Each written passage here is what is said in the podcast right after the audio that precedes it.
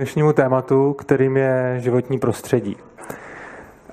Tohleto téma je z mého pohledu poměrně složité, protože většina těch argumentů je hrozně abstraktních, takže vás poprosím o plné soustředění. Eh, jak už jsem, jak už jsem uváděl, tak, eh, pardon, eh, tak ta přednáška má nějaké prerekvizity a ty jsou konkrétně zejména ta druhá přednáška tohohle cyklu. A prosil jsem ty, kdo to neznají, aby se na ní podívali, protože je dostupná na YouTube. A bez toho, abyste měli nějaký základy rakouské ekonomické školy, tak já se budu snažit to všechno vysvětlovat, jak to půjde. Nicméně chtěl bych vás poprosit, když tady budou ty bloky těch dotazů, tak pokud jste na té druhé přednášce nebyli, neviděli jste ji a nemáte základy rakouské ekonomie, abyste zvážili pečlivě, jestli ten dotaz chcete skutečně položit, protože se tady pak dostaneme do takové situace, eh, kdy vlastně je tady dalších, kromě vás, 100 lidí, kteří třeba by se mohli nudit, kdybych vykládal něco, co už tady, co už tady zaznělo. A poslední věc, jak jsem říkal, to téma se špatně vysvětluje, zájemcům, kterým by se třeba nelíbilo, jak to povídáme, já doporučuji přečíst si texty Jakuba Skaly, který eh, o tomhle tématu píše opravdu dobře, jsou dostupný na internetu. Takže budeme se bavit o životním prostředí a začneme tím, že životní prostředí je ekonomický statek, jako každý jiný statek. Což je možná už samo o sobě docela kontroverzní začátek a já vysvětlím, proč jsem přesvědčen, že tomu tak je. Pak se podíváme na nějaké konkrétní problémy, ničení přírody, ohrožené druhy a tak dále, jak to řeší státy, jak by se to dalo řešit na volném trhu. A pak se podíváme na trvalé udržitelný rozvoj. A nakonec bych rád vysvětlil, proč si myslím, že cenu nedotčené přírody může správně určit vlastně jenom volný trh. Takže, co se týče bojovníků za nějakou čistou přírodu a životní prostředí, tak co můžeme docela často vidět, jsou různí aktivisti, kteří řeknou, prostě musíme chránit přírodu, zastavme to šílenství a potom si jdou nakoupit do supermarketu, nákup si odvezou domů, no dobře, tak třeba ne autem, odvezou si ho na kole, ale pak se ho stejně dají do ledničky a jdou se umýt mejdlem. Co tím chci říct? Ti, kdo už mě znají, tak asi chápou, že tím, že poentou nebude to, eh, že aktivisti jsou idioti, to není to, co tím chci říct. Chci tím říct to, že mnoho lidí a vlastně skoro nikdo z nás nemůže úplně přesně dohlídnout důsledky libovolných regulací nebo všeho, o co by se mohli snažit to, řekněme, nějakým způsobem redukovat nebo chránit tu přírodu. V momentě, kdy to dělají volnotržně, tak se to děje průběžně a promítá se to do cen, ale v momentě, kdy se prolobuje nějaký zákon, tak se pak stane něco a nikdo přesně dopředu neví co a je pak vlastně těžké to nějakým způsobem zvrátit nebo, nebo s tím něco udělat.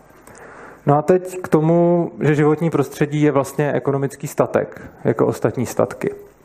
No, tady to, že ten aktivista potom jde domů a tam používá všechny ty věci, ke kterým se ničila ta příroda, otázka je, jestli je to jako vůbec špatně. No, Ono, i to město je součástí přírody, protože lidi jsou živočichové jako všichni ostatní a podobně jako si třeba, já nevím, bobr postaví hráz a zatopí tím taky kus krajiny a, a pak si tam postaví hnízdo, tak lidi si zase staví města a tam si tahají jiné věci. Tohle to je docela důležitá, důležitá poznámka a je třeba se nad tím zamyslet z tohohle toho úhlu pohledu, aby jsme došli k tomu, že to vlastně skutečně je ekonomický statek. A otázka teda je, jak má vůbec ochrana přírody vypadat a jak ta příroda má vypadat. No odpověď zní, že vlastně je to těžký říct. Ale jediný, co mě z tohohle toho pohledu napadá, je, že by mohlo vypadat v podstatě tak, aby to lidem co nejvíc vyhovovalo. Já jsem si tady připravil dva obrázky a Otázka je, jaký je mezi nimi rozdíl. Jeden je tady nějaký open space v ofisu a druhá nějaká skládka. Tady je poměrně víc nějaký entropie než tady, nicméně na obou těch obrázcích je hodně nějakých, řekněme, plastů a, a různých dalších věcí. A teď, když se jako zamýšlíme nad tím z hlediska nějaké ochrany přírody, tak většina ochránců přírody řekne, že tohle je jako hrozný, že to je špatně, a to druhý je hold nějaká nezbytnost, protože vidí, jaký z toho plyne užitek. No já tvrdím, že mezi těma dvěma věcma je rozdíl pouze estetický. Že z jakýhokoliv objektivního pohledu, co se týče nějaký přírody nebo planety a tak podobně, tak ty dvě věci jsou to též. Jsou to prostě nějaký plasty, nějaký dřeva, něco nabarveného a tak dále a jsou prostě někde naházený. Z ohledu nějakých, já nevím, zvířat nebo něco takového, tak tam nemůžou žít asi v ani jednom moc dobře. To ještě na té skládce o něco lépe. A to hlavní, co se tím snažím sdělit, je, že hodně ochránců přírody tu ochranu nadřazuje nad ostatní zájmy, protože řeknou, že jde o nějaký vyšší zájem, jakože třeba planetu. A já neříkám, že jejich zájmy jsou špatný, když chtějí chránit přírodu. Já jenom říkám, že chraňme planetu a to je víc než naše ekonomické zájmy nebo něco jiného. Nedává, dává smysl ze subjektivního pohledu jedince, ale ta planeta je kus šutru, který letí vesmírem a to, jak na něm přeskládáme něco na povrchu, je v podstatě jenom to, jak si my ovlivníme náš svět kolem nás, jak to tady bude esteticky vypadat, jak se nám tady bude žít. Ale není to žádný vyšší dobro, že by jako ta planeta nebo nějaký jako já nevím, nějaká bohyně Gaia, nebo já to, já to nechci zesměšňovat, jestli někdo tomu věří, ale prostě ta, ta poenta je, že, že, že to všechno, z čeho vycházíme, je, jakým způsobem se na to lidi dívají a že prostě člověku, ochránci přírody, se víc líbí, když je někdo nedotčený les, zatímco nějakému konzumentovi se víc líbí auto, který se muselo někde vyrobit a ten rozdíl, a samozřejmě tím, že se vyrobilo někde, ustoupil ten les, a ten rozdíl je prostě v estetických preferencích těch dvou lidí. Není to tak, že by ten ochránce přírody byl jako vyšší bytost oproti tomu, kdo chce to auto. No a logicky tady pak vznikají nějaký protichudní požadavky, kdy vlastně jeden extrém je zpátky na stromy a bude tady dokonalá nedotčená příroda a my v ní nějak budeme žít na těch stromech. A druhý požadavek je vlastně jako kašlat na přírodu, všechno bude průmysl a, a tak dále. No, tyhle ty dva pohledy, jak jsem říkal, jsou vlastně jako rovnocený, v tom smyslu, že jenom záleží, kdo, kdo co preferuje. Neříkám, který z nich je lepší. A otázka samozřejmě ale zní, jak to má být jako teda správně. No, já si myslím, že z globálního pohledu na to prostě neexistuje odpověď. Neexistuje na to odpověď proto, že ty preference těch lidí se mění i v čase. Takže je třeba, když se podíváme na dnešní společnost, tak tam na ochranu přírody po ní lidi volají mnohem víc než třeba v 19. století, protože v 19. století byli úplně obklopený tou přírodou, takže to pro ně nemělo takovou vzácnost jako dneska pro nás. Což je i vidět, že vlastně uh, různá environmentalistická hnutí nemají skoro žádnou podporu na vesnicích a na venkově a mají velkou podporu ve městech. A tím důvodem je přesně to, že v těch městech, kde jsou lidi obklopení tím městem a ne tím lesem, tak tam chtějí ten les, no a tam, kde už na tom venkově ten les mají, tak tam na to kašlou, že? A, nebo jako, ne, že by kašlali na přírodu, ale prostě nepotřebují chránit přírodu, když v ní žijou a mají kolem sebe. No a jak to má být správně lokálně? No, já tvrdím to, co asi nikoho nepřekvapí, vždycky o tom má rozhodovat majitel pozemku. To, ten, komu to patří, ať rozhodne, co tam bude. Proč? No, ono se jedná o alokaci zdrojů a to se principiálně nijak neliší od alokace jakýchkoliv jiných zdrojů. Jo, ta příroda nebo ta nedotčená příroda je ekonomický statek, je to jeden z dalších zdrojů, který tady máme a který jsou určitě cený. A rozhodnutí o tom, jestli někde má být les nebo továrna, je v zásadě na těch lidech a důležitý. My jsme se tady bavili na přednášce o veřejném prostranství o tom, jak určitě si někde má být park, třeba ve městě, nebo jestli na tom místě by bylo lepší mít parkoviště. A v té druhé přednášce jsme řešili podobné principy taky a vysvětloval jsem tady, z jakého důvodu nějaký úředník nebo stát tohle to vlastně, i když ten úředník by chtěl, tak to nemá jak správně rozhodnout, protože k tomu nemá dostatek informací, protože i kdyby byl teda dokonale neskorumpovaný a nechal o tom třeba hlasovat lidi a fakt by chtěl jako splnit jejich vůli, tak zaprvé v těch hlasech se nedá přesně postihnout, jak moc kdo co chce. Prostě je pro jedno nebo pro druhý, ale není tam zohledněný, jak moc je pro jedno a jak moc je pro druhý. A především není vůbec jasný, z jak velké oblasti to hlasování má vůbec probíhat. Jo, takže logicky ty lidi, co tam žijou a chtějí tam třeba parkovat, jo, a te, tak, tak, to tam třeba budou chtít, ty, co mají auta, tak to budou chtít mít víc než, víc než park. A třeba říkali jsme, jo, naopak, pa, pardon, já jsem to řekl teď špatně, čím dál jsou ty lidi, tím víc tam budou chtít parkoviště, protože tam třeba budou jezdit a čím blíž jsou lokálně, tím víc tam budou chtít mít ten park statisticky. Ale a vlastně to, z jak velkého okolí dáme hlasovat, tak tohle to už ovlivní ten výsledek a neexistuje žádná jako správná metrika. A s tou přírodou je to vlastně, vlastně úplně stejně. Takže eh, nechme ty lidi, ať vyjádří své preference skrz volný trh. Ta pointa je, že cena těch statků není objektivní, je subjektivní a i ta příroda má samozřejmě svoji hodnotu. Což znamená, že to, že někde máme krásný les nebo něco takového, tak to je něco, za co ty lidi jsou ochotní některý z nich zaplatit nebo se prostě chovat takovým způsobem, aby tam ten les zůstal. Přičemž, jak už jsem říkal před chvilkou, ono se to mění různě s okolnostma a e, ty přání a potřeby těch lidí jsou jako rozdílný. Přičemž stát tu cenu prostě nedokáže určit správně, protože nemá podle čeho. To jsem tady před chvilkou říkal. Jaký jsou dopady toho? No, jedním z dopadů je, že vlastně někdy dochází k ničení přírody prostě proto, že stát nějakým způsobem nastaví její cenu příliš nízko. Takže stát rozhoduje o tom, kolik se může vypouštět znečištění a tak podobně. A jsou to vlastně věci, které mnozí nazývají negativními externalitami a to je něco, co já o tom tady za chvilku budu mluvit, ale je, je, to, je to vlastně moment, kdy ten stát rozhodne, ano, tady tu přírodu můžete ničit a nic za to, nic za to nemusíte platit. Druhý extrém je, že potom někde tu ochranu přírody zase přežene a dochází tam k plýtvání jinýma statkama a to je většinou lidská práce. K těm negativním externalitám, co to teda je? No negativní externalita je, a často se to poměrně nepochopitelně, já za chvilku vysvětlím, proč nepochopitelně, vyčítá jako kapitalismu a trhu, že když máte nějakou, řekněme, firmu a vypouštíte, zamořujete nějakým způsobem přírodu nebo ničíte něco okolo sebe a neplatíte za to, tak to je negativní externalita vlastně vašeho, vaší výroby. A obecně se říká, že trh tyhle ty problémy řešit neumí, protože prostě máme negativní externality a lidi budou zamořovat přírodu a nebudou za to platit a že potřebujeme stát k tomu, aby nějakým způsobem to reguloval. No, vtip je v tom, že ta sama o sobě negativní externalita je vlastně vždycky porušení vlastnických práv. Já nemám ani moc rád ten termín negativní externality, ale používá se, takže co už. Ale vlastně nemáte negativní externalitu bez toho, abyste porušili něčí vlastnictví. Když někdo něco vyleje někam do vody nebo vypustí do vzduchu, tak tím někoho poškozuje.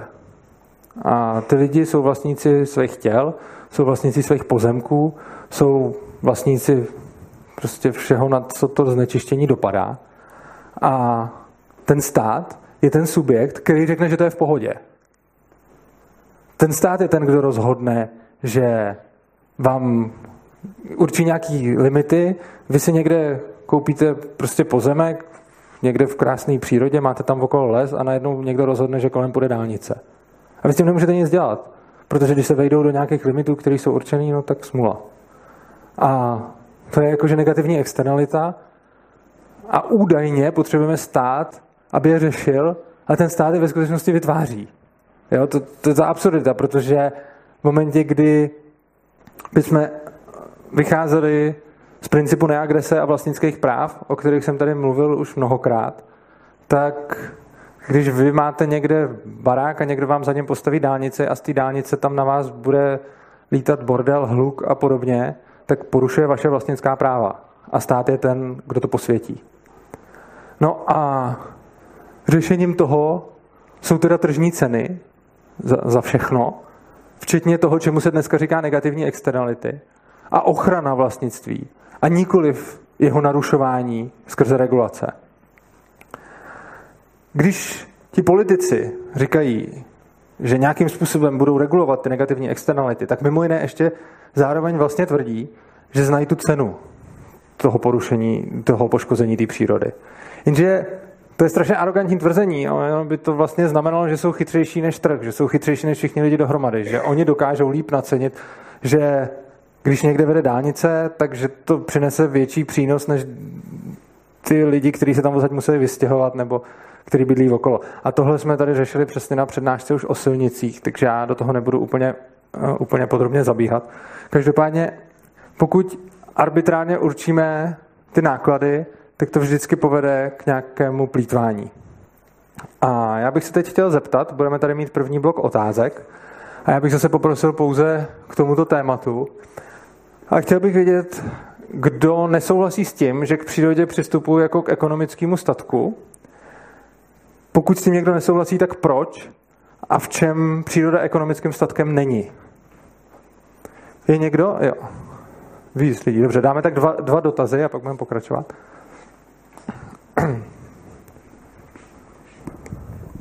Já bych vlastně s tebou nesouhlasil v tom, že pokud je nějaká, nějaký opravdu velmi unikátní biotop, na kterém že který je opravdu světově unikátní nebo nějakým způsobem velmi jednoznačný, tak pokud ho někdo vlastní a je pro něj výhodné, i tržně výhodné, aby tenhle ten biotop nějakým způsobem zničil, tak já si myslím, že ten, ta cena by neměla být určitá tržně, ale že to má nějakou jako vyšší transcendentální hodnotu, nebo jako, možná je to jenom emoční argument, ale jako... Uh, jo, já bych k tomu řekl uh, jasně, Um, můžeme mít nějaký takovýhle biotop, ale ty vlastně předpokládáš dvě věci.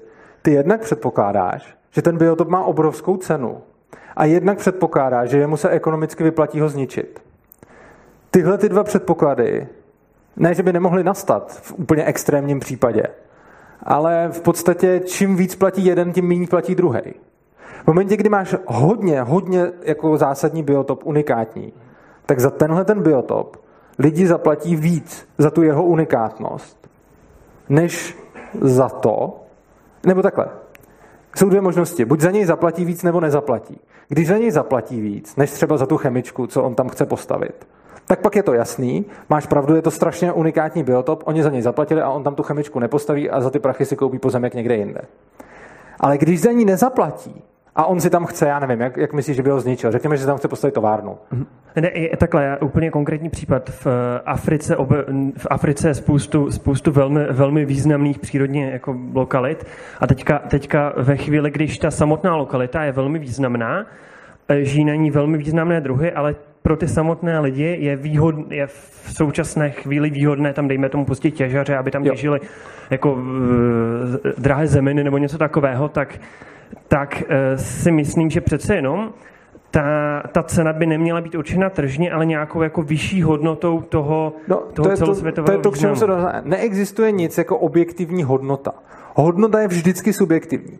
Nic nemá, jako, ne, neexistuje nic, co by objektivně mělo hodnotu. To není, hodnota není fyzikální veličina. Hodnota je, jak si toho lidi cenějí, že jo? To, jako z principu. To je subjektivní teorie hodnoty.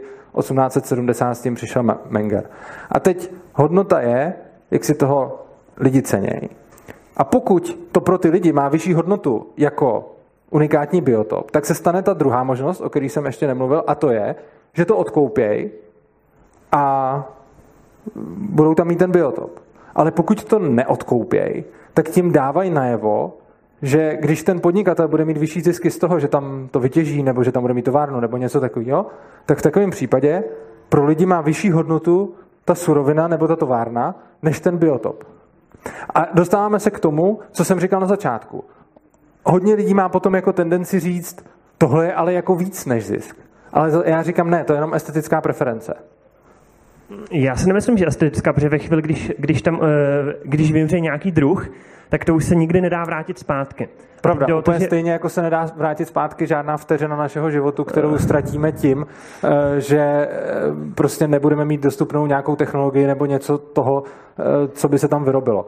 Co se týče druhu, jo, tam je už dám poslední odpověď, pak dáme jednu otázku a půjdeme dál. Co se týče toho druhu, tak tam je strašně zajímavý, jak lidi vlastně chrání druhy, jako druhy. Pokud mi vegan řekne, že nemám právo ty zvířata zabít, protože jsou živí, tak to je úplně jiná debata a tam bych nějakým způsobem jako chápal ten, tu jeho námitku. Ale když mi někdo řekne, že to nesmím zabít, protože to druh, tak to je divný, protože jak to, že ten člověk, jak to, že smím zabít prostě milion prasat, jen protože ještě existuje další prase, ale nesmím zabít nějakého speciálního prostě ptáka, protože už další neexistuje. Eh, já chápu, že někdo to může říct jako, jasně, ten pták je fakt speciální a aby tady zůstal pro další generace, ale tím se dostávám přesně k tomu, co jsem říkal předtím, a to je, pak už je to estetická preference lidí a nikoliv nějaký vyšší dobro nebo zachování toho života. Protože ten argument by pak musel platit na všechny ty ostatní zvířata, které lidi zabijí. Tak dáme ještě jeden dotaz eh, a pak půjdu dál. Uh, já nerozumím tomu, že vlastně park a parkoviště tam mám nějaký čtverec plochy, kterou někdo může mhm. vlastnit, mm-hmm. ale nedokážu si představit, že někdo by vlastnil třeba ten vzduch, co dýcháme a jak určitě třeba počáteční vlastnictví vzduchu a proto vzduch Jasně. nevidím jako jako statek stejný jako třeba... Jo, to je dobrá připomínka a děkuji za ní. Já o tom tady budu mluvit ohledně znečištění, ale když jsem říkal, eh, že to znečišťování poškozuje něčí vlastnický práva, tak jsem ani tak nemyslel, že by to poškodilo jeho vzduch, ale že by to poškodilo jeho pozemek, případně plíce. Eh, jde o to sekundární poškození. Ono totiž nikomu ani tak moc nevadí pouze špinavý vzduch, maximálně, že je přes něj hůř vidět, ale vadí to, že on potom znečišťuje další věci, například naše zdraví a podobně. Já tady o tom budu, o tomhle případu budu mluvit vlastně, vlastně už za chvilku. Takže já to tady vysvětlím o trošku líp, ale děkuji za ten dotaz, je to dobrý dotaz a za chvilku tady bude zodpovězen. Teď bych se chtěl podívat na, no vlastně my jsme v těch dotazech probrali něco, co teď zrovna, co když někdo postaví chemičku uprostřed rezervace, to jsme tam v podstatě řešili, uh, řešili s tím, s tím uh, s těma africkýma oblastma a tou těžbou. Takže zase ta odpověď je, no teď jsem to tady říkal, vlastně buď se mu to vyplatí a pak to teda nemá takovou hodnotu, nebo se mu to nevyplatí a potom to neudělá, protože to někdo koupí. Podobný vykácení dešných pralesů kvůli zisku, zase to je takový katastrofický scénář, někdo vykácí dešní pralesy a všichni se tady udusíme. Otázka je za prvý, někde jsem slyšel, že 90% kyslíku pochází z planktonu v moři, ale nevím, jestli je to pravda. Každopádně, i kdyby to tak bylo a kdyby někdo kácel, kdyby to tak nebylo a někdo kácel ty pralesy a teď bychom se tady měli všichni udusit, tak je dost nepravděpodobné, že všichni tomu budou přihlížet a jenom počkají, až se udusej. Že?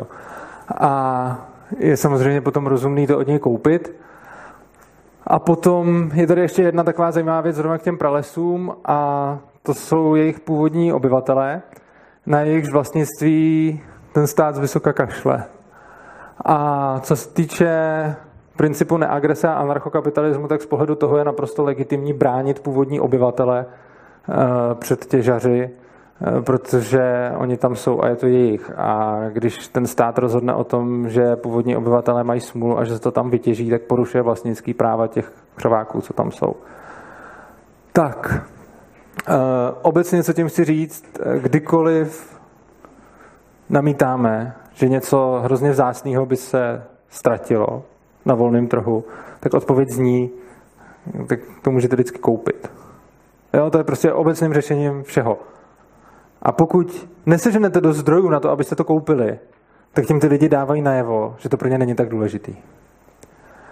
Teď se dostaneme k tomu, co tady byl dotaz znečištění. Eh, znečištění vody, vzduchu.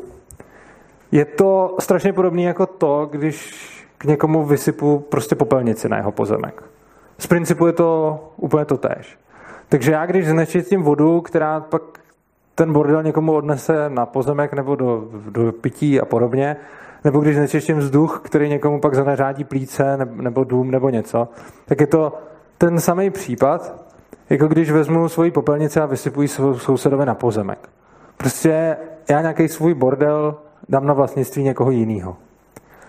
A ačkoliv je to principiálně takhle jasný, tak samozřejmě se to mnohem hůř dokazuje. Jo?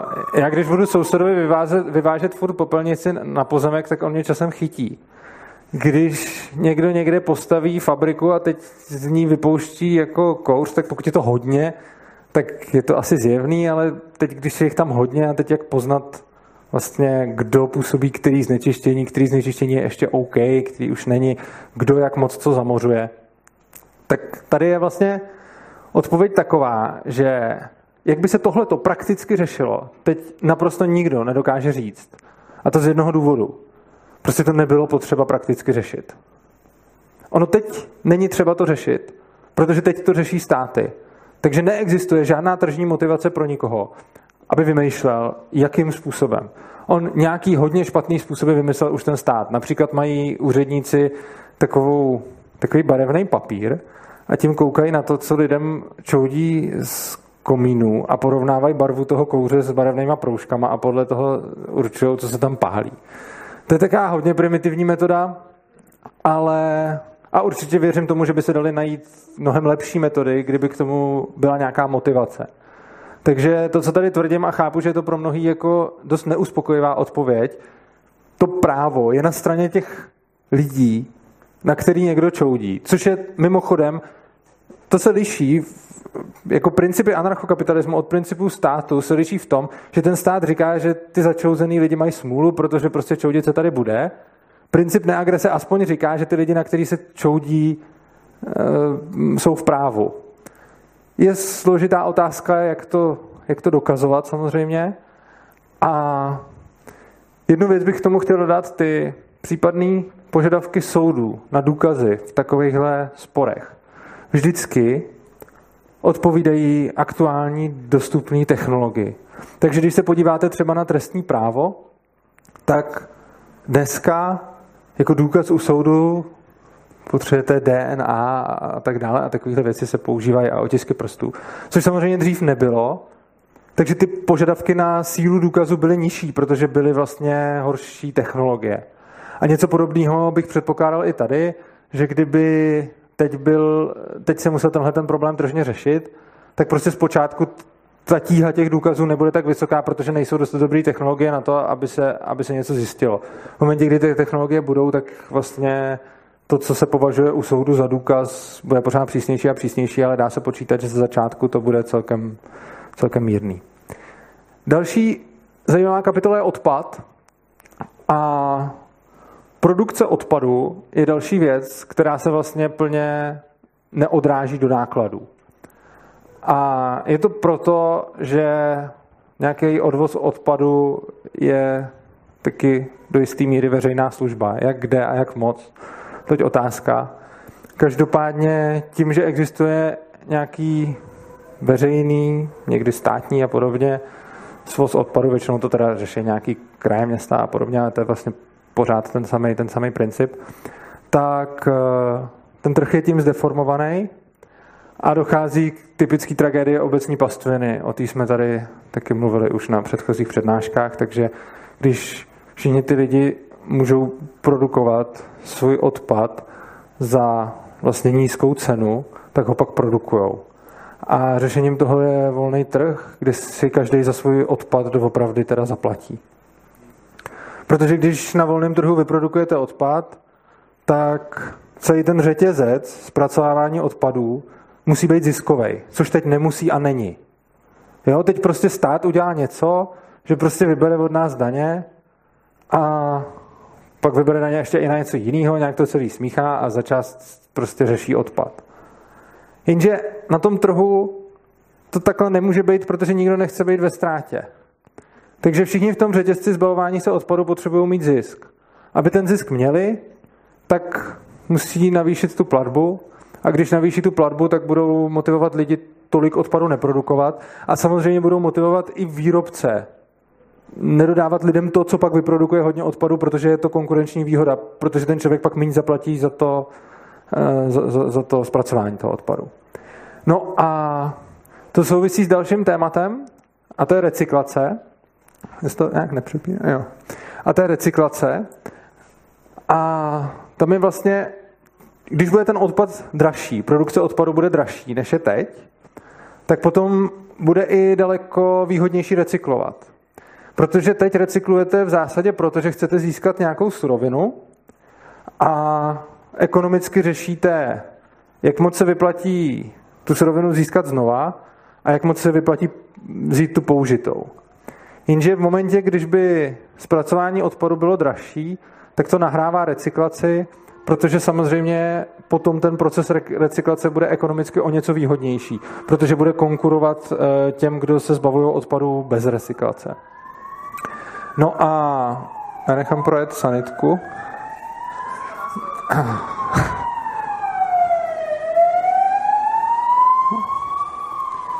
Tak, uh, A pak je samozřejmě otázka, co když se ta recyklace tržně někde nevyplatí a je levnější to vyrobit znova. Jo? Tohle, to je, tohle mimochodem, tady je to strašně zajímavé, protože tím se vysvětluje hrozně moc. Hodně lidí řekne, trh selhává, protože máme na jedné straně odpady nějakých plastů a na druhé straně ty plasty zase vyrábíme další. A kdyby trh byl efektivní, tak je recykluje a bude se ekonomicky vyplácet to recyklovat. No, toť otázka. Ono totiž všechno, co máme, nejsou jenom přírodní zdroje. Ono máme ještě taky lidskou práci, náš čas a, a další věci. A co teda znamená, když je něco levnější, to znova vyrobit, než to zrecyklovat? Pokud do toho nezasahuje stát, pozor, to je strašně důležitý, a nesnižuje ceny odpadů a podobně, tak to znamená, že lidi si víc cení těch zdrojů, které jsou potřeba k té recyklaci. A to znamená všech zdrojů. Lidského času, svozu toho odpadu, eh, prostě všeho, všech těch továren a všeho toho, si prostě cení víc těch zdrojů, než těch zdrojů, které jsou potřeba k vyrobení té nové suroviny. Tohle poznáte přesně podle té ceny.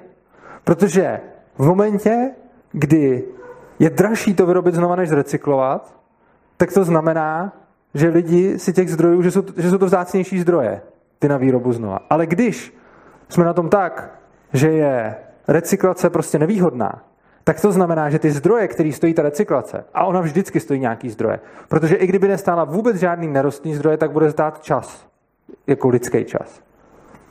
Tak ta recyklace v takovém případě spotřebává zdroje, které jsou vzácnější než ty zdroje, které by stálo to znova vyrobit. Tohle je strašně důležité si uvědomit. Ono, kdyby to tak nebylo, tak ta cena bude přesně opačná.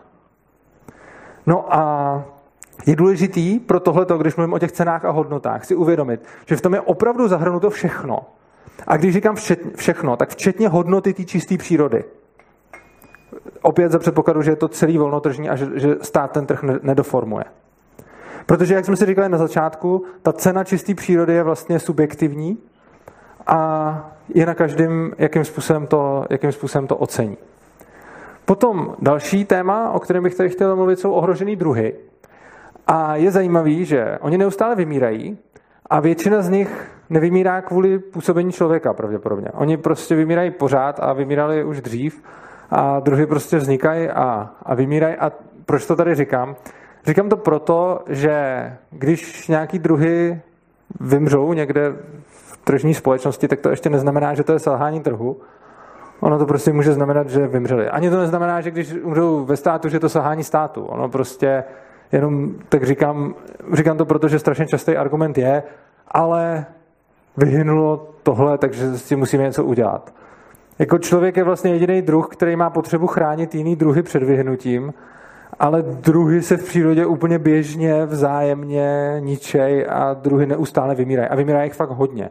Jo, ono je to totiž tím, že my máme některé zvířata, jsou jako hezký, takže je sledujeme a když vymírá nosorožec, tak to má obrovskou jako popularitu. Ale těch druhů vymírají, já si teď, já jsem přiznám, že jsem zapomněl to číslo, ale je jako obrovský. Je to něco jako třeba, možná řeknu blbost, ale něco ve smyslu jako tisíc ročně. Rozhodně to není jako jeden za rok nebo jeden za půl roku. Jsou to, je to jako hodně opravdu. A my jenom se soustředíme na ty, když jsou to fakt jako nějaký hezký nebo super zvířata a je to cool, tak se o tom mluví, ale zánik druhů je vlastně úplně běžná věc. No a tím teda neříkám, že bychom měli jako ty zvířata vybíjet nebo něco takového. Jenom říkám, že, že ten argument tady vyhynul druh je mnohem slabší, než jak se, jak se, často, jak se často jeví. A chtěl bych tady uvést dva konkrétní příklady konkrétních zvířat.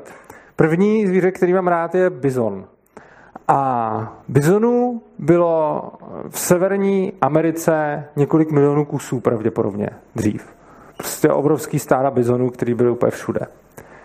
A tam žili indiáni a když potom americká vláda se jich potřebovala zbavit, tak udělala ohromnou kampaň na vybíjení bizonů, dokonce za ty bizony ještě platila, za ty zabitý. A hlavně oni znemožnili toho bizona prakticky vlastnit, protože každý lovec měl povoleno prostě zabíjet každýho bizona, který ho kde viděl. A ten druh byl skoro vybitý tím, že se vlastně potlačilo vlastnictví. Že vlastně bizona reálně, teoreticky samozřejmě si ho mohli někam oplotit do ohrady, ale když vám ho někdo zastřelil, tak mu za to vláda ještě zaplatila.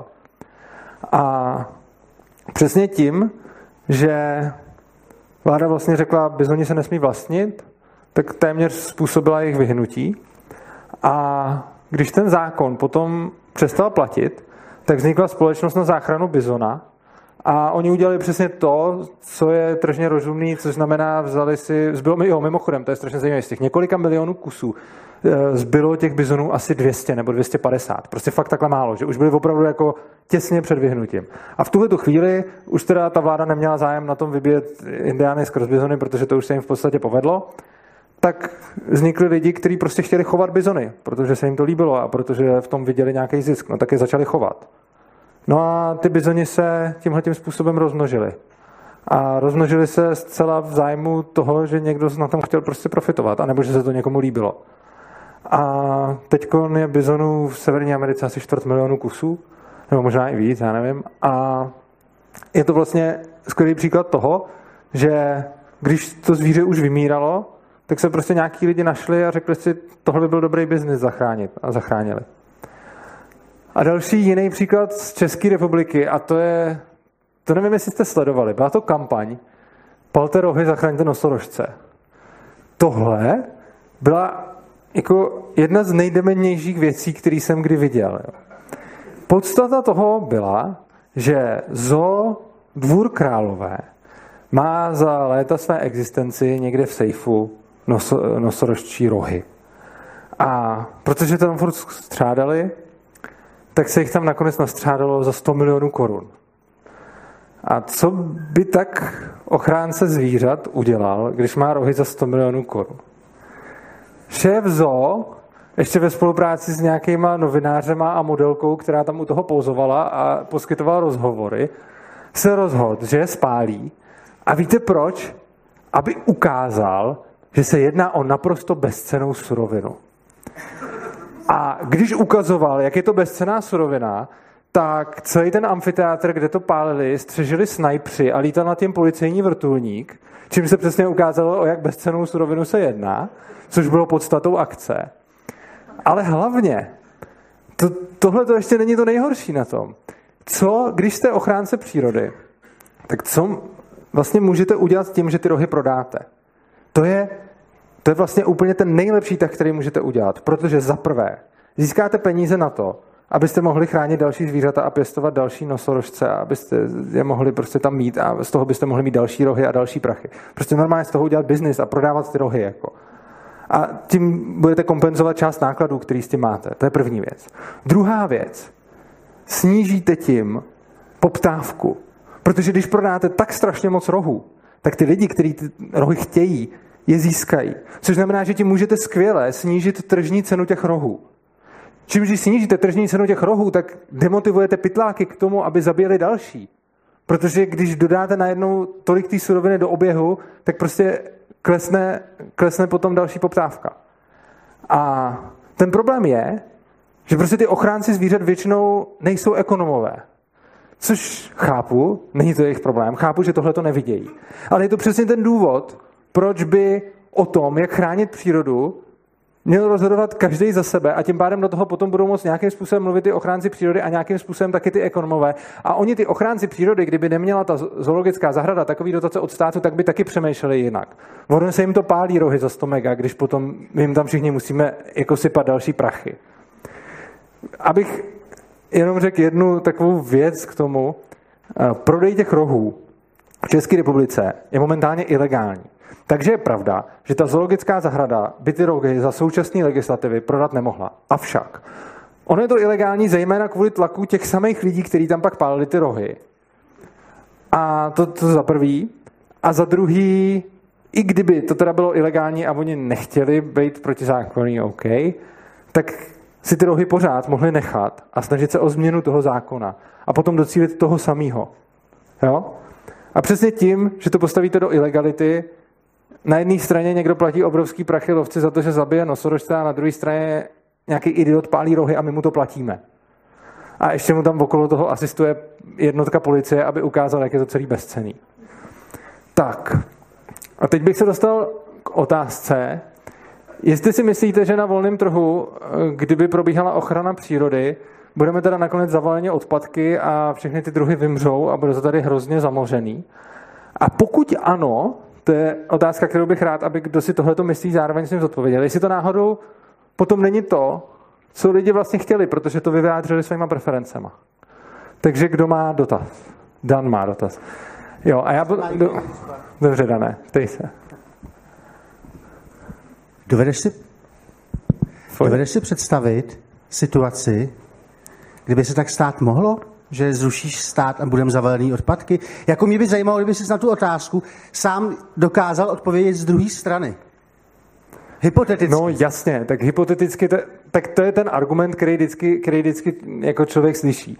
To je prostě, zrušíte stát a potom ty všichni bohatí podnikatelé postaví všude ty továrny, budou všechno vylivat rovnou do řeky, nebudou platit za čističku, protože proč by platili, když to můžou vylejt, budou vypouštět bordel do ovzduší a potom přesně zavaleně odpadky je mimochodem přímo citace z jednoho argumentu, že vlastně někdo říkal, přestane fungovat svoz odpadů, protože to dělá stát a bez státu by odpadky nikdo nesvážel. Takže budeme házet z oken na ulici a budeme, vrátíme se zpátky do středověku a budeme tam lejt ještě i nočníky a bude to celý prostě v háji. Takže takhle zněl ten argument. A samozřejmě, i když by si to někdo nemyslel takhle extrémně, tak eh, to tady může říct a můžeme si o tom popovídat. Ano, eh, dáme tak ještě dva teda. Já si myslím, že k tomu by mohlo dojít, pokud by ta soudní a potažmo exekuční moc bez toho státu, ta decentralizovaná soudní moc nenabila. To znamená, pokud Skvělý. by k tomu došlo, tak asi lidi by byli naštvaní a dost možná by volali znovu po zavedení státu a byli by se tam, kde jsme teď. Výborně, tohle je skvělá připomínka. Já za ní moc děkuji. Tu otázku jsem takhle vlastně ani nemyslel, ale jsem hrozně rád, že jste mi tohle to řekl, protože tady s vámi musím naplno souhlasit. A je pravda, že kdyby přestal fungovat stát, a selhala by ta soudní moc, tak by se to skutečně mohlo stát. Ale byl by to jeden z našich jako nejmenších problémů v tu chvíli, nebo ne asi úplně nejmenších, ale hodně malých oproti těm ostatním. A já to využiju k toho, abych k tomu tady řekl jednu strašně důležitou věc. My se nemusíme shodnout na všem, o čem tady mluvím. A přednáška o soudnictví bude hned ta příští a potom bude o vymáhání práva a tak dále. Ale podstata je, že tahle ta přednáška o životním prostředí, anebo všechny ty předchozí, prostě počítají s tím, jako s prerekvizitou k tomu, co říkám, že funguje nějaký soudní systém práva a že je funkční.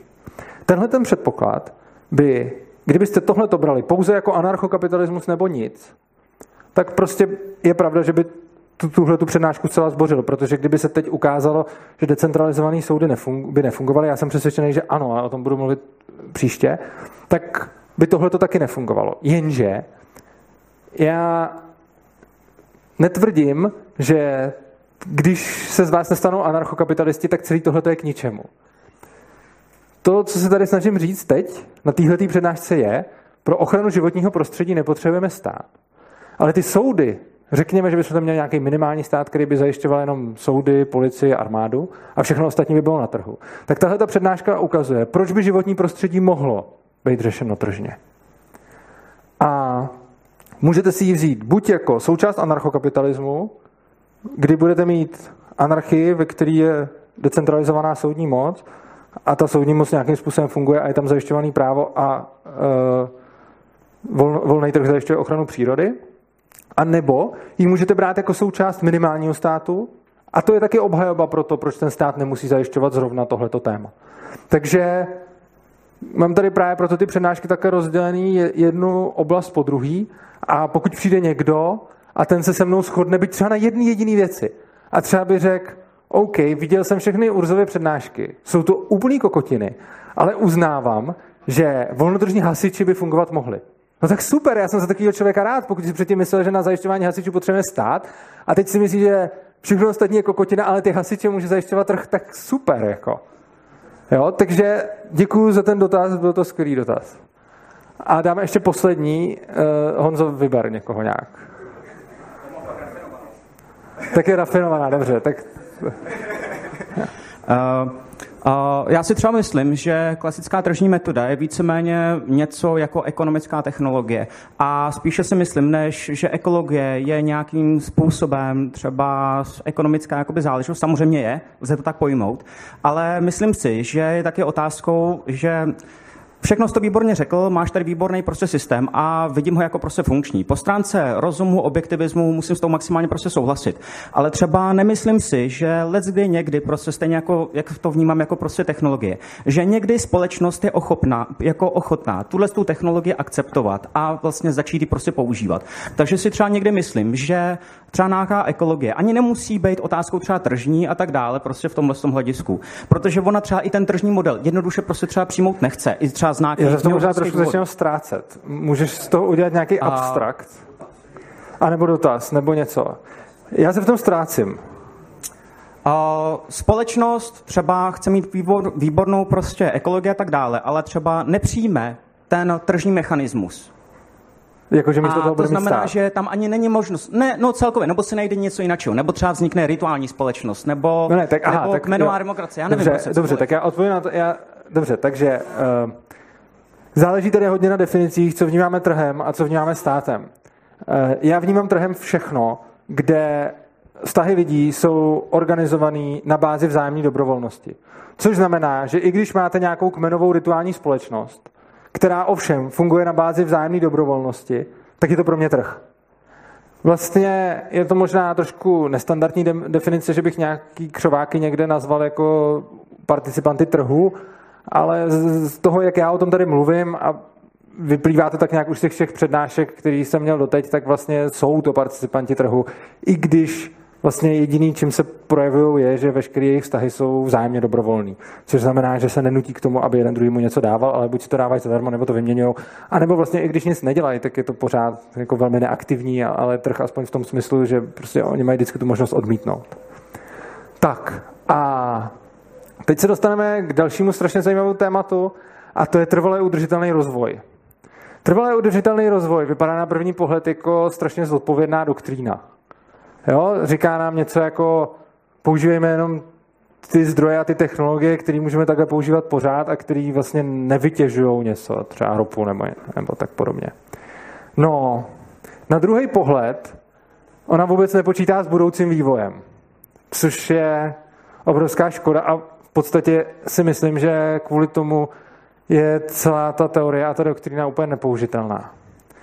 Konkrétně já začnu jedním takovým citátem, že doba kamená taky neskončila proto, že došel kámen. Nevím ani, kdo to řekl, ale celkem přesně to vystihuje problém trvalé udržitelného rozvoje.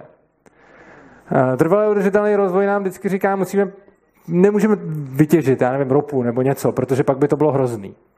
Jenže ono přesně tímhletím, a že se argumentujeme, musíme to tady nechat pro další generace, tak ty další generace poškozujeme. Víte, co by se stalo, kdyby naši předkové v 19. století nebo v 18. najeli na trvalé udržitelný rozvoj? No teď bychom pořád byli někde, no v 19. už ne, kdyby to udělali v 18. tak teď někde dřeme na polích pravděpodobně. Prostě ten obrovský rozmach během 18., 19., 20. století, který jsme zažili, a to bylo opravdu jako něco bezprecedentního v celé historii lidstva, byl možný díky tomu, že jsme ignorovali trvalý udržitelný rozvoj. Vytěžovali jsme zdroje tak, že to nemuselo prostě jako být takhle udržitelný na pořád. A prostě ta společnost se neustále vyvíjí, vznikají nové technologie, nové metody, nové postupy a začínají být potřeba jiné suroviny. Stejně jako byly časy, kdy byl strašně důležitý, já nevím, třeba když máte máte třeba petrolej, tak se dřív používal petrolej skoro na všechno a dneska už petroleje tolik potřeba není. A jedná se o to, že vždycky si najdeme takovou alternativu, když něco dochází, aby jsme mohli pokračovat dál. A k tomu právě pomáhají ty ceny statků a ten trh, kdy v momentě, kdy něco začne docházet, tak to začne být drahý. A jakmile to začne být drahý, tak to motivuje lidi, aby s tím něco udělali, protože na to můžou hrozně vydělat. Což je vlastně takový, no, není to trvalé udržitelný rozvoj, ale je to něco, je to mechanismus, který je vlastně úplně geniální a ten v podstatě říká, v momentě, kdy se blíží problém a čím víc a akutněji se blíží, tak tím víc lidí na tom začne intenzivněji pracovat. Protože v momentě, kdy začne docházet ropa nebo cokoliv, tak se začne zvyšovat její cena. A když se začne zvyšovat její cena, tak se začne mnohem víc vyplácet, schánět novou, nacházet substituty, vynalézt elektromobily a tak dále. Takže ten trvalý udržitelný rozvoj nám vlastně říká, bržděme vývoj a vyvinujeme jenom to, co může se opakovat pořád do nekonečna. Jenže vyvinout technologii, která něco spotřebovává, je mnohem jednodušší, než vyvinout stejně účinnou technologii, která spotřebuje jenom to, co se obnovuje. A tím nám vlastně trvalý udržitelný rozvoj říká, zpomalte vývoj. Ale tím říká, i kdyby někdo teda řekl, jako dobře, já jsem fakt velký ekolog a chci zpomalit vývoj, tak OK, ale musí si uvědomit, že tím zpomalením vývoje se myslí všechno, včetně těch jako vznosných statků, lékařský péče a tak dále a vši, ten vývoj všude by se musel jako zpomalit. Což znamená, že tady na jednu stranu máme buď to v úzovkách risknem, že to vždycky nějak vyjde, že když něco vytěžíme, tak pak přejdeme na něco jiného a tak dále, což funguje a vždycky fungovalo. A nebo to teda nebudeme riskovat, ale v takovém případě máme na svědomí všichni ty lidi, kteří třeba kvůli tomu umřou, že nebyla nějaká dostupná technologie. Vši, všechnu tu chudobu, hladomory a tak dále. No a s tím strašně souvisí taková věc, kterou hrozně mám rád, a to je ekologický doomsaying. Prostě věštíte zkázu. A je to velká historie omylů. A stejně strašně populární. A já si myslím, že je populární prostě proto, že když přijdete někam do společnosti a na večírku budete lidem povídat o tom, že za 20 let tady vypukne apokalypsa, bude zkáza, dojde tohle, dojde tamhle to a lidi se začnou mezi sebou požírat. Tak je to zajímavé, je to cool. A když tam přijdete a řeknete, za 20 let bude dobře, tak jste nudnej, že A já jsem řekl takovýhle příklad s večírkem, ale ono samozřejmě je to o tom, o čem se dobře píše v médiích, že Když a ty média jsou to, co hejbe světem. Takže když médiím prodáte teorii, která může být úplně hloupá, ale výsledkem bude, že tady všichni budou žít za chvíli na stromech a všichni umřou, tak se najde nějaký blesk, který o tom napíše. A když dodáte teorii, že všechno bude OK, tak o tom nikdo nenapíše, že? protože to nikoho nezajímá. A úplně ten nejtypičtější příklad je ta ropa. Ona už 100 let za 20 let dojde. Jo, takže poprvé měla za 20 let dojít někdy v roce asi 1920. A každých 10 let byla znova panika, že za 20 let už teda fakt dojde ta ropa. A teď má dojít, teď, teď už jako oni se totiž jako vylepšili, protože je trapný říkat, že furt za 20 let, zejména proto, že oni se toho pak dožijou, ty, co to říkali. Takže teď už to říkají, že třeba za 30. Jo, to se třeba dožijou taky, ale, ale třeba už si řeknu, že se na to zapomene nebo tak. Takže ty, jediný, co se děje, je, že ta předpověď se pořád trošku jako prodlužuje. A jasně, ona ta ropa někdy dojde. A nebo vůbec nedojde, nebo prostě přejdeme na něco úplně jiného a tu ropu prostě přestaneme potřebovat, protože najdeme lepší zdroj energie.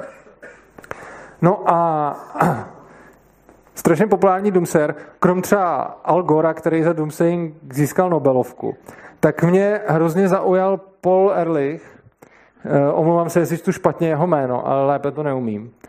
A tenhle ten člověk je biolog, který někdy, a je to fakt fundovaný biolog, dobrý biolog, který někdy v 80. letech předvídal strašnou apokalypsu. Všechny nerostné zdroje už docházejí, všechny už je dotěžujeme a všechny prostě dojdou a, a bude to hrůza. A tak o tom někde psal, byl hrozně populární a objevil se ekonom Julian Simon, který mu řekl, tak se pojďte vsadit. A sadíme se, že vy, řekl tomu biologovi, vyberete, kterých pět surovin dojde za, a myslím, že 10 let nebo 20, teď se to nemám, asi za 20, 10, něco takového. Za kolik let? Je to roku 86 a kdy byla ta sázka? 70, jo, takže do 10 let, který suroviny do 10 let dojdou. Vy vyberte pět a ukažte, nebylo to o dojdou, bylo, že jich bude míň, čili že vzroste jejich cena. On se teda zamyslel a společně se svýma kolegama vybrali pět surovin, o kterých byli teda přesvědčení, že jejich cena rozhodně vzroste. On mimochodem tohle to predikoval asi pro 200 surovin. A on mu řekl, vyberte si těch pět, kde jste si nejvíc jistý. On si vybral těch pět, kde jste byl nejvíc jistý a na každou z nich prohrál. Na každou jednu z nich. A z celého toho listu, těch 200, se nenašlo žádných pět, u kterých by měl pravdu. Tohle se stalo, prohrál sásku, ale nepoučil se. Přišel s nějakou knížkou, kde zase predikoval, že Anglie bude v roce 2000 potopená, budou to ostrovy křováků zatopený vodou, budou jenom na těch vršcích žít a tam budou prostě strašně živořit a umírat hlady, protože celý svět bude zatopený kvůli globálnímu oteplování a tak dále. Na to už mu Simon řekl, že je to taková kravina, že už se s ním o tom ani nebude vsázet a už to ani nebude komentovat.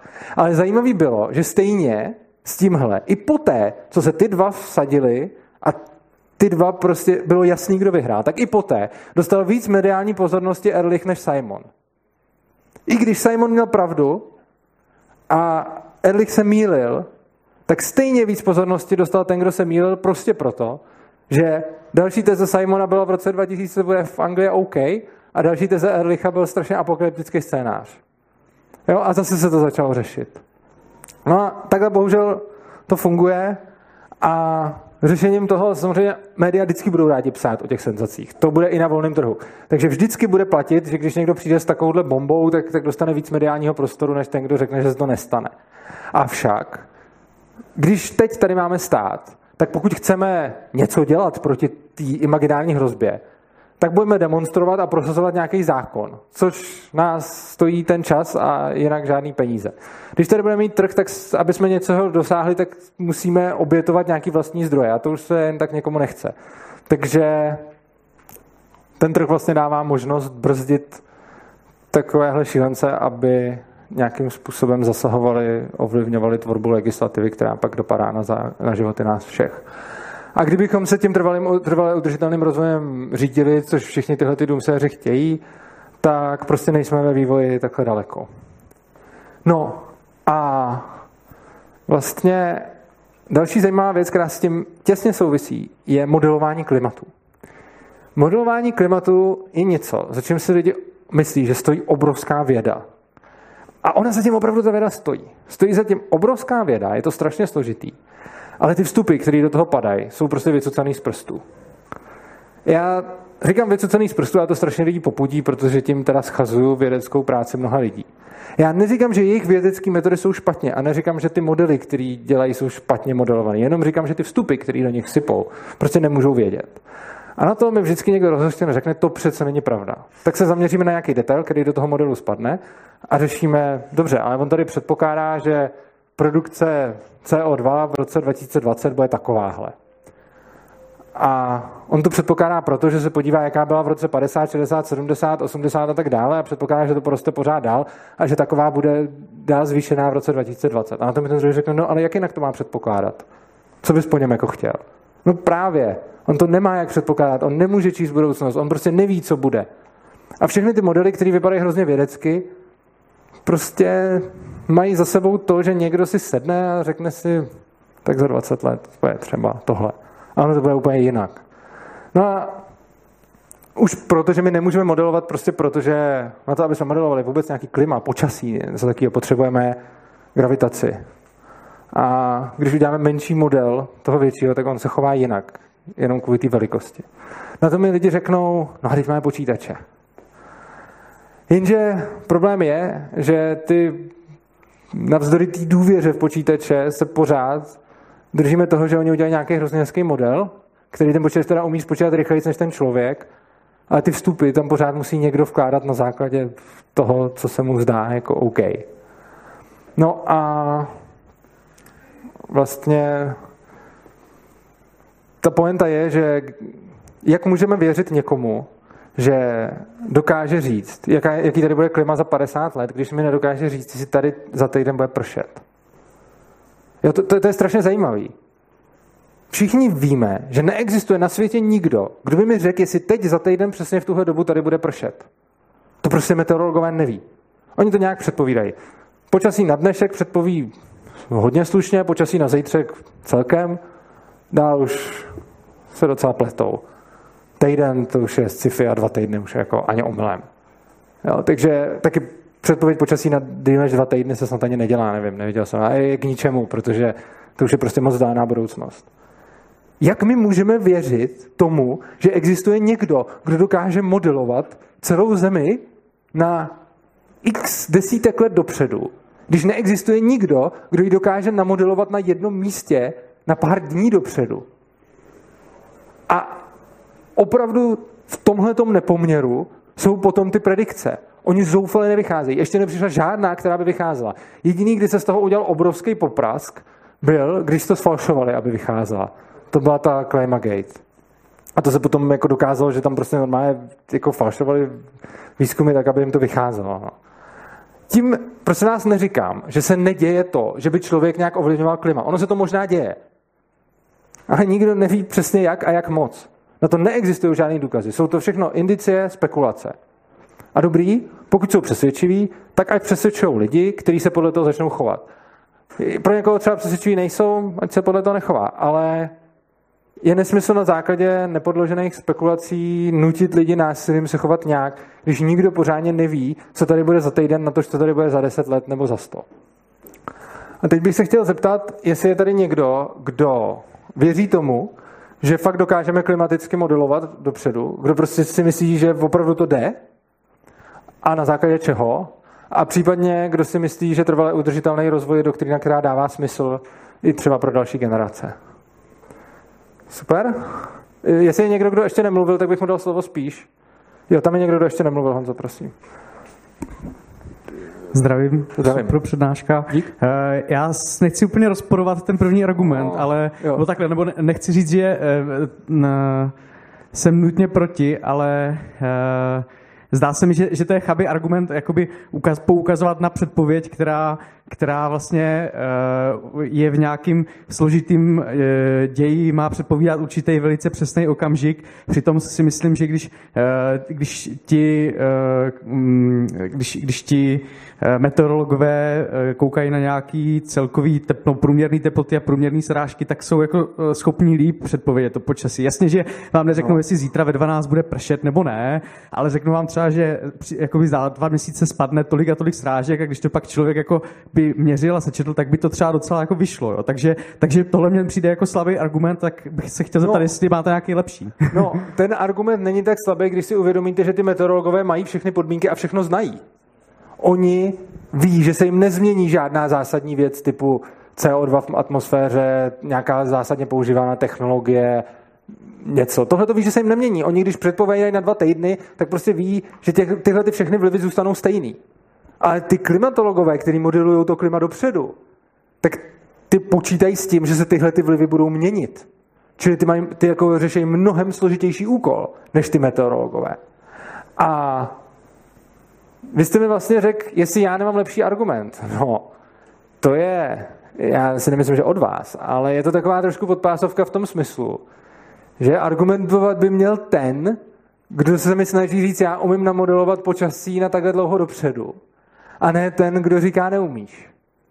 Jo, prostě, když jsou dva lidi a jeden tvrdí, já tohle to umím a vy byste se podle toho měli chovat, a druhý tvrdí, já, druhý tvrdí, to nikdo neumí, tak důkazní břemeno jednoznačně leží na tom, kdo to tvrdil.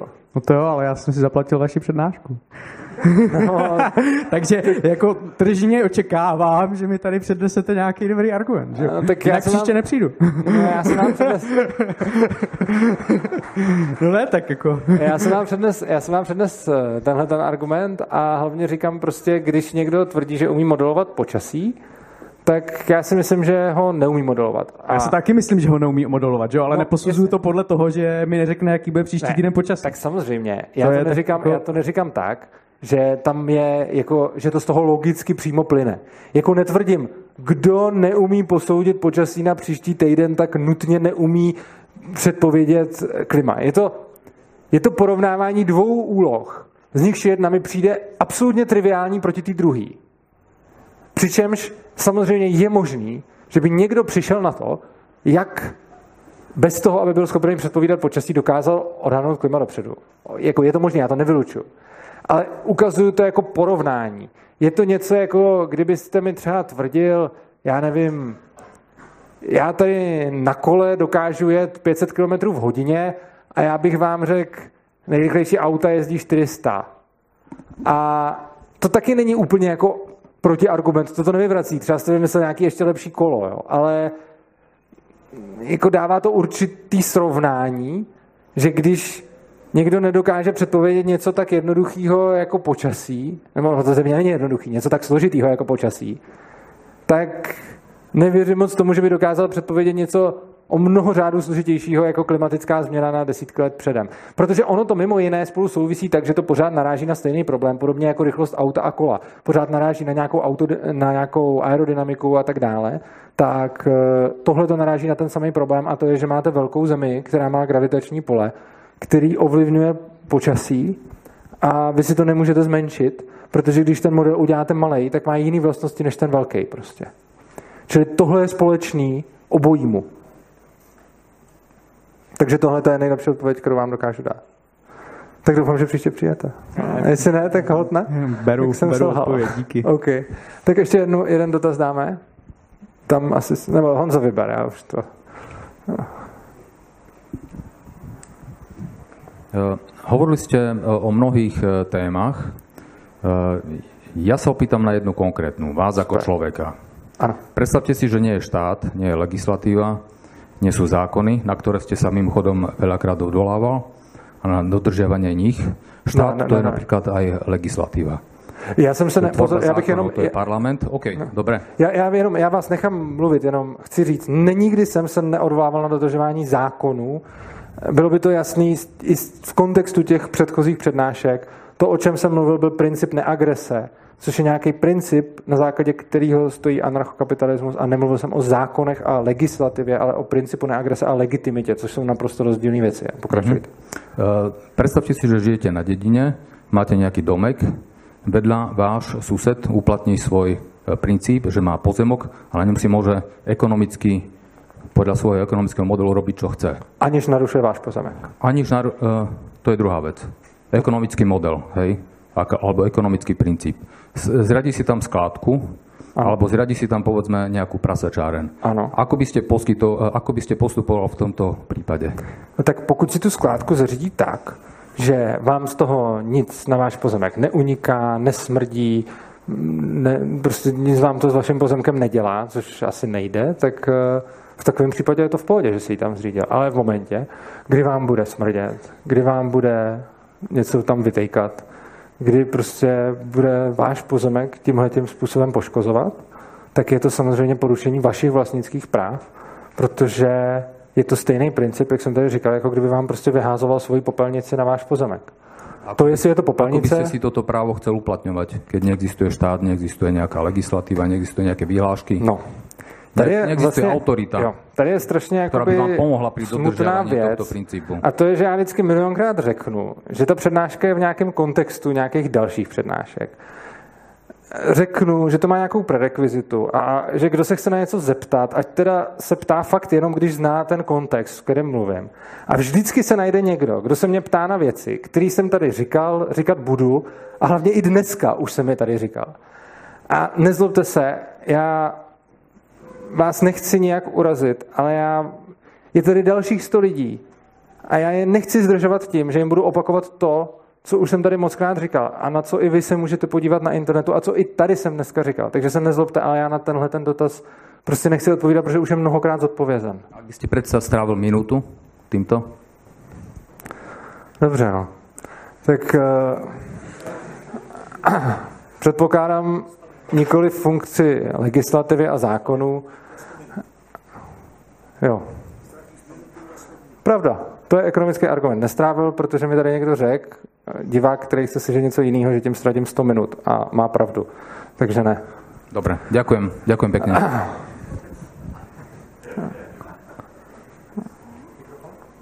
Jo.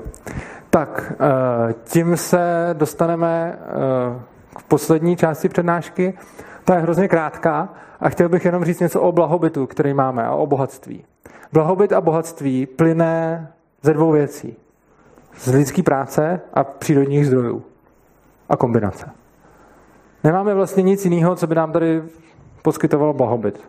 Práce, zdroje. No a tohle to se spolu mísí a něco to vytváří a má to svoji cenu, hodnotu.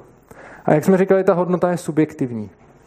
Každý si cení hodnotu toho výsledného statku, který vyjde z nějaké výroby a každý si nějakým způsobem cení tu práci těch lidí a ty nerostní suroviny. Tohle má pro každého člověka jinou cenu. Je to subjektivní. To jsme si tady mnohokrát říkali, že užitek je subjektivní.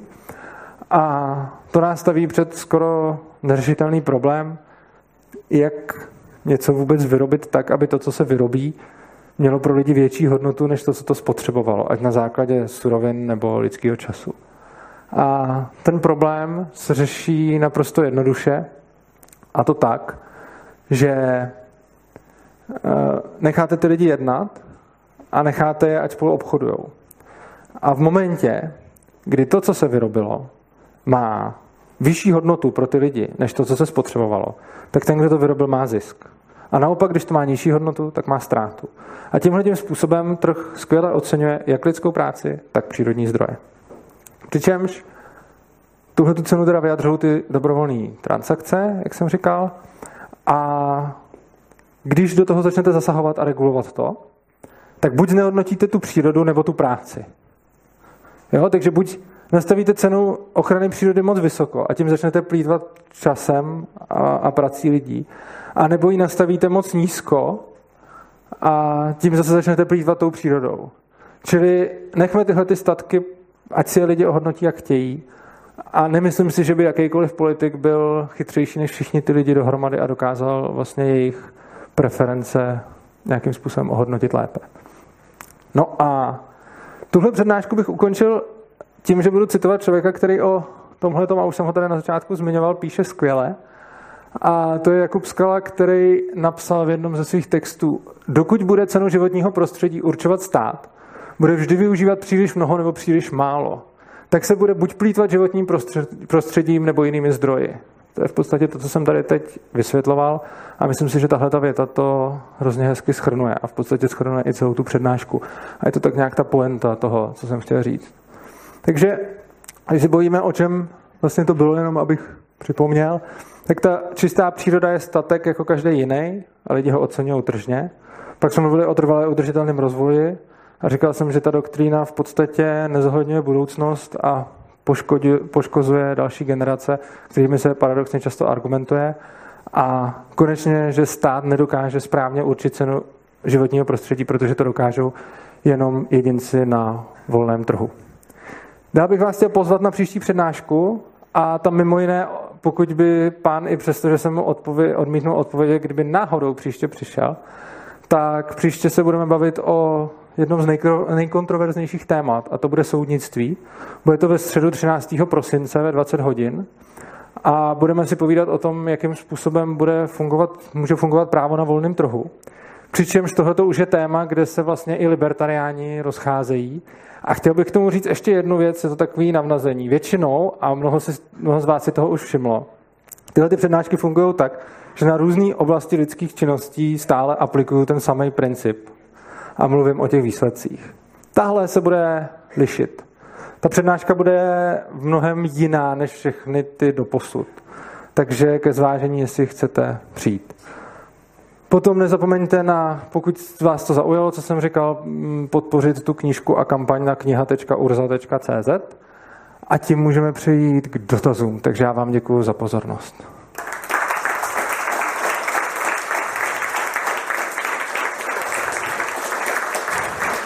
A díky, že vás přišlo tolik. Já bych měl dotaz ještě uh, k tomu, když někdo, dejme tomu, z, uh, znečišťuje třeba ovzduší jako hodně málo, prostě pálí, pálí Aha. tam, vypouští jako jenom málo těch částic. Tak mě to jakoby, mě osobně jakoby člověka to zas tak nevadí, protože prostě si to v zásadě ani nevšimnu. A teď to dělá takhle spousta lidí, prostě já nevím, vadí mi to, já nevím, věnoval bych korunu na to, nebo prostě minutu svého času na to, aby se to zlepšilo. Takže prostě jako nemá cenu se tím zabývat. Nebo, no. nebo, nebo má, zabývali se ním minutu, nic by se nezměnilo. A teďka takhle to má jakoby spousta lidí. Jasně. A uh, v zásadě se nes, buď, jako, může někdo přijít a říct, OK, každému to vadí minutu, tak já prostě od nich vyberu nějakou malou částku a třeba to bude stačit na, mé, na můj den, chápu. Ale teďka si představuju, že takhle vyčazuje vždycky jakoby spousta malých baráčků nebo spousta továren, a že mě by se, já bych se potřeboval soudit jakoby s každou z nich, nebo... Buď se můžete soudit, což je v tomhle smyslu, jak sám říkáte, blbě, anebo a nápověda, já si tady znova udělám reklamu, jakým způsobem se vybralo přes milion na tu knížku, přispělo strašně moc lidí. A teď jde o to, že dneska se řeší různý ekologický kotle a, a další řešení tím způsobem, že to platíme z daní, že jsou ty lidi donuceni to zaplatit. Potom ve výsledku tam je nějaké řešení, na kterým se někdo napakuje, je to většinou nějakým způsobem vytunulovaný, skorumpovaný a nefunkční. Rozdíl, kdyby se tohle samé dělalo na volném trhu, je, že ty lidi by přispívali dobrovolně a že někdo by přišel s tím, OK, mě vadí, že komíny čudí, tak já jdu vyvinout kamna, komín, něco, co tomu čudění bude bránit. A pozor, ten obrovský rozdíl oproti státu bude. On to samozřejmě na tom trhu musí koncipovat tak, aby to bylo levnější, protože to je ta motivace. Takže on vyvine něco, co bude levnější a pomůže mu to. A pokud to nebude schopný technicky vyvinout tak, aby to bylo levnější, tak to může dotovat z dobrovolných příspěvků úplně stejně jako to stát dneska dotuje z vynucených příspěvků.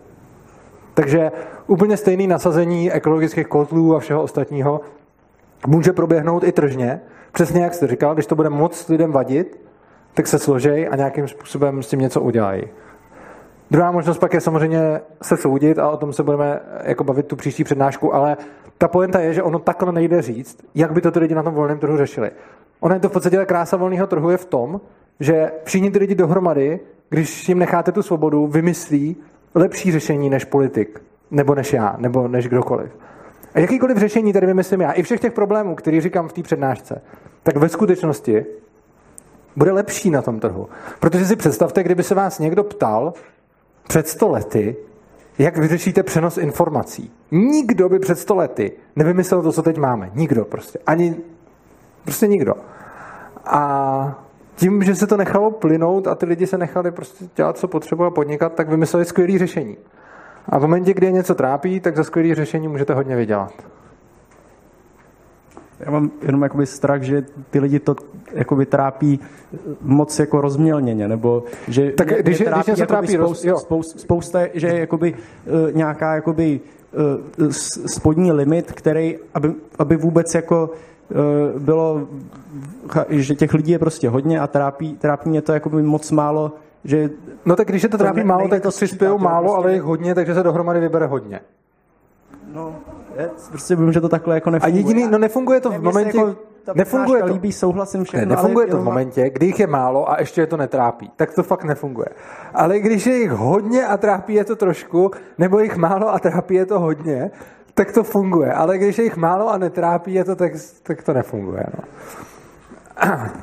Což ale mimo jiné je vlastně dobře, protože ono to ukazuje, že je víc trápí jiné věci. A že když se ty lidi rozhodnou neinvestovat do skvělé ekologického kotle, tak se rozhodnou investovat do něčeho, co potřebují víc. Třeba lék na rakovinu, nebo já nevím, nebo Disneyland. Já se možno vrátím ještě k tým negativním externalitám. Já nevím, s kým mluvím. Jo, super. Jo, zdravím. A zdravím. K tým negativním externalitám. Čo sa spomínal ten hluk alebo smrad, mm-hmm. to nie je poškodzovanie majetku niekoho, takže ako efektívne ani sa nedá moc ako je. žal... Je? Protože uh, rozhodně Nevím, jak to bude vlastně vůbec současně stát, ale jeden z úplně základních jako kamenů anarchokapitalismu a principu neagrese je to, že vy jste vlastníkem svého těla. Což znamená, že vy vlastníte sám sebe a když někdo poškozuje vaše tělo, tak poškozuje vás majetek. Ale jako hlukom poškozujete, jakože počujete silnici. Tak samozřejmě, když je ten hluk velký, tak jo, a když je malý, tak ne. Tam samozřejmě záleží na tom, jak velký je to hluk a tohle to je přesně už jakoby ten detail, který by nějakým způsobem musel rozhodnout nějaký ten konkrétní arbitr. Jo, to, to nejde takhle říct, že jak se to dělá ostatně dneska. No jde to a dopadá to blbě, že se řekne prostě x decibelů a nazdar. Tohle to je prostě opravdu, jako to nejde říct, jako Dobre, a teraz ako ešte k tým negatívnym externalitám, uh-huh. alebo teda obmedzovaniu. Je, napríklad máte urán a podobnú vec, ktorú proste nechcete, aby sa voľne šírila, lebo môže byť hociaký blázon ala Leibniz, čo uh, strelil to lietadlo do Alp a podobne. Že ako obmedzovat například to, aby ľudia nemali nějaké takéto nebezpečné látky? Eh, já bych zase se odkázal, protože tohle to dokonce není, že bych vás odkazoval na něco, co zodpovím v budoucnu. To už jsem zodpovídal a bylo to v přednášce o zbraních. Jo, takže tohle to bych do ekologie jako netahal, protože ono to s tím sice okrajově souvisí, ale v podstatě to, na co se ptáte, není otázka na ekologii, ale je to daleko víc otázka na tu zbraň. A to tady byla přednáška o zbraních, kde jsme řešili i zbraně hromadného ničení na neregulovaném trhu. Ok, děkuji. Děkuji za dotaz. Dáme Honzo tak ještě jeden, dva a ukončíme to, co ty na to.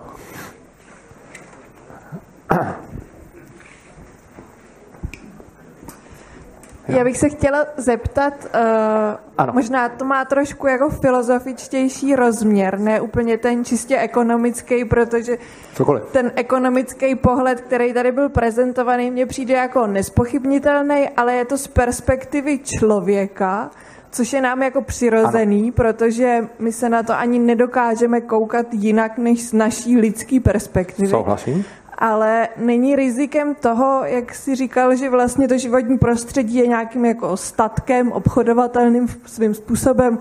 Není rizikem tady toho, že bychom se na to mohli koukat tak, že i ten živý tvor, stejně tak jako my jsme teda součástí té přírody, že jsme ten jakoby živočich, což tady ano. padlo na začátku, má právo na ochranu sami, samo sebe v tom smyslu, že my tady jakoby debatujeme o tom orangutanovi třeba jo. z pohledu ekonomického a z pohledu našeho jako člověka, jestli má pro nás orangutan hodnotu, kterou ano. se vyplatí prostě chránit a zahrneme do toho i naše jakoby citové vazby k život, tomu životnímu prostředí ale jestli tím jako neubíráme právo toho orangutana na jeho... No, jasně. Uh, to, je, to, je jako, to je super dotaz. Jenom a... jestli krátce... Jenom no i potom, ter... já, já to zapomenu, když... Jo, mě... ne, právě v terminologii jenom anarchokapitalismu, jestli by se ten princip neagrese neměl vztahovat i na zvířata, jo. případně celou planetu třeba. Super otázka. Věci. Takže, za prvé, proč se princip neagrese, a řekl bych, že ani vy se mnou nebudete souhlasit, a myslím si, že ani vegani se mnou nebudou souhlasit, nemůže stáhnout na zvířata. Když Princip neagrese vychází z toho, že člověk, v tomto případě i teda živočich, by byl vlastníkem sebe sama a byl by zodpovědný za svoje činy. To k tomu patří, to by celý ten princip neagrese na tomhle tom založený. Za předpokladu, že já vycvičím bojový psy a budu je posílat na lidi, aby je vraždili ve vašich vlastních očích a dle vašeho vlastního měřítka.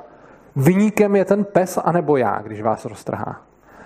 Pokud ten pes a já vůbec, pak jste konzistentní, ale tohle to mi na to ještě nikdo neřekl. Každý mi na to řekne, že je vinen ten, kdo ty psy ovládá, což i dává smysl.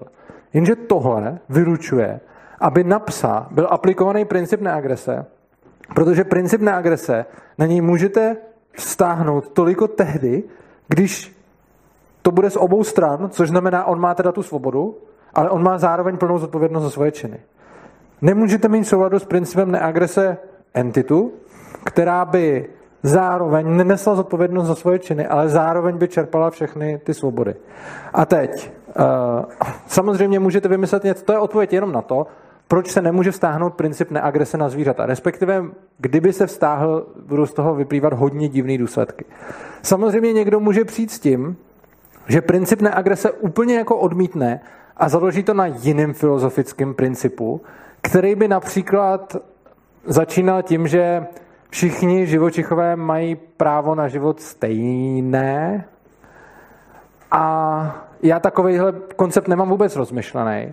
Každopádně, kdykoliv se s někým o tomhle bavím, a neříkám, že neexistuje, ale kdykoliv se s tímhle o tomhle bavím, tak ty lidi většinou nemají jako ucelenou, nebo ucelenou možná jo, a nepřijme úplně konzistentní představu na to, aby mi dokázali odpovědět potom na všechny tyhle ty otázky typu, jako, kdo za sebe teda nese zodpovědnost, kdo může a kdy nemůže, protože i potom většina třeba těch veganů nakonec uzná, že člověk to zvíře v nějakém případě využít jako může, že třeba když by umíral hlady, tak uznají, že, že ho teda může zabít. A teď jako, já tím neschazuju jako veganství jako takový, jenom, jenom říkám, že je to OK pro mě, jenom není to, neznám žádný koncept, kterým byste ten princip neagrese nahradil, který by fungoval stejně, ale jestli ho znáte, tak ho, tak ho určitě jako jsem ochotný se o něm bavit, ale přijde mi, že většina lidí, kteří nějakým způsobem třeba ochraňují zvířata, nevychází z takovýhleho uceleného konceptu, což není nic špatného, je to samozřejmě úplně jako jejich věc, jak to berou. Jenom já na to jako filozoficky nemůžu odpovědět nic víc než to, že z jakého důvodu nap nevstáhnu na zvířata. Ale pokud jste se dál bavil o tom, že je to jako z nějaký toho filozofického pohledu, tak pořád bych ne, teda nezapomínal na to, že buď se na to koukáme fakt z pohledu toho člověka, že prostě člověk rozhoduje o svém užitku a nazdar, to je ten ekonomický, který jsem tady prezentoval. A nebo teda vezmete nějaký ten metafyzický pohled, ale ten metafyzický pohled, podle mě, a to by bylo na jinou přednášku, ale já si myslím, že ten metafyzický člověk nám, pohled nám neříká vůbec nic, protože ten nám říká jenom to, že tady letí nějaký šutr vesmírem a na tom se něco děje a rozhodně my tady neuděláme nikdy ani omylem tolik bordelů, kolik ta příroda udělá, když se srazí dvě planety. A pokud v nějakém vyšším řádu je v pohodě a neustále se to děje, že do sebe narážejí obrovské objekty a dělají obrovský bordel, tak si myslím, že je divný argumentovat touhletou vyšší mocí, která dopouští tohle a kritizovat naprosto zanedbatelný bordel, který děláme my na Zemi. Ale samozřejmě je to, jak říkáte, je to nějaká filozofická otázka a tahle ta odpověď je jenom, o tom bychom se mohli bavit dvě hodiny a možná bych vám dal nakonec zapravdu, jenom teď asi dáme ještě prostor na jeden dotaz. Přesně někdo hlásil nějak výrazně tady. Já nevím, jaký pořeším, ale já myslím, jo, mě tak právě, ještě pak dáme. Mě právě strašně zarazilo to pojetí té zodpovědnosti a napůl. Protože pokud tohle říkáš, tak přece máme taky spoustu nezodpovědných lidí. Jo? A když se bavíme jo. o tom, že máš někoho, kdo je někým v podstatě vycvičený a neuvědomuje si důsledky. Zase ti řeknu to, co ti říkám vždycky. Jo. Ty se ptáš na fakt dobrý dotazy, který ovšem jsou jako strašně moc levelů na, na, na, nad tím čímkoliv. A tohle to jsou jakoby debaty, které jako se také ano, anarchokapitalisti spolu o tom jako debatují, já přesně nevím, na co se mě chceš zeptat, ale nechci to tady teď do toho zabřednout, protože by to bylo zase na půl hodiny. Ale když teda odpovím jako v krátkosti, tak prostě když máš nějakého nezodpovědného člověka a tak podobně, tak by se měl mít v zásadě dva módy, ve kterých ten člověk funguje. Buď má zodpovědnost sám za sebe, a někdo ho může u toho hlídat, anebo za něj má zodpovědnost někdo. Ale to, co nedává smysl, je, aby on mezi těma módama jako přecházel podle toho, co je vždycky jako výhodný. Protože vždycky musíte mít toho, ke komu ta zodpovědnost na konci vede. A já bych fakt poprosil, dáme tady poslední dotaz, tam se někdo fakt hlásil. A jako o tomhle to můžeme třeba dát někdy nějaký uncap meetup jenom fakt pro jako anarcháče, kteří se o to zajímají, nebo i pro jiný lidi, kteří se o to zajímají. Ale myslím, že to fakt vůbec jako nesouvisí ani s tématem jako životního prostředí. No. Já teda nevím, jako jestli to vlastně není ta připomínka o tom samém, jo, ale ten můj argument je, tak když teda já bych naprosto souhlasil s tím, že teda vina je to toho psa, že a je v pořádku, že ty ho potom jako prostě vina je to toho psa, tak jaká je potom ta, ta odpověď, jo? Protože já, no, okay, okay, jo, já dobře, jako tak to, to je dobré. inteligentní bytosti jo. nevidím tak to je dobrý dotaz. mezi tím psem okay. a člověkem, Fajn. který dobře. se nechá někým zmanipulovat dobře. a tebe zautočit úplně stejně. OK, pokud teda přijdete s tím, že dobrý, ať je teda nap, kdy se to stahuje na úplně všechny živý tvory a každý tvor má teda svou svobodu a zodpovědnost, tak potom je první otázka, jak já můžu přiznávat práva někomu, kdo je ani nechápe a není schopen uznávat moje vlastnictví nějakým způsobem. To je jako jedna věc. A potom, i kdybychom to nějak vyřešili, tak prostě ano, přijdete s jiným konceptem, s jiným východiskem, s jiným axiomem. A ačkoliv mnoho anarchokapitalistů by se mnou teď nesouhlasilo, takže teď jenom říkám, teď vám dávám odpověď za sebe, ale v tomhle zrovna jsem v menšině mezi anarchokapitalistama. Jo? Takže to, co říkám teď, je můj názor, nikoliv jako anarchokapitalismus je. Můj názor je, že když přijete s takovou teorií, tak je to OK, validní. Je to v podstatě naroveň toho, co říkám já. Je to prostě jenom jiný.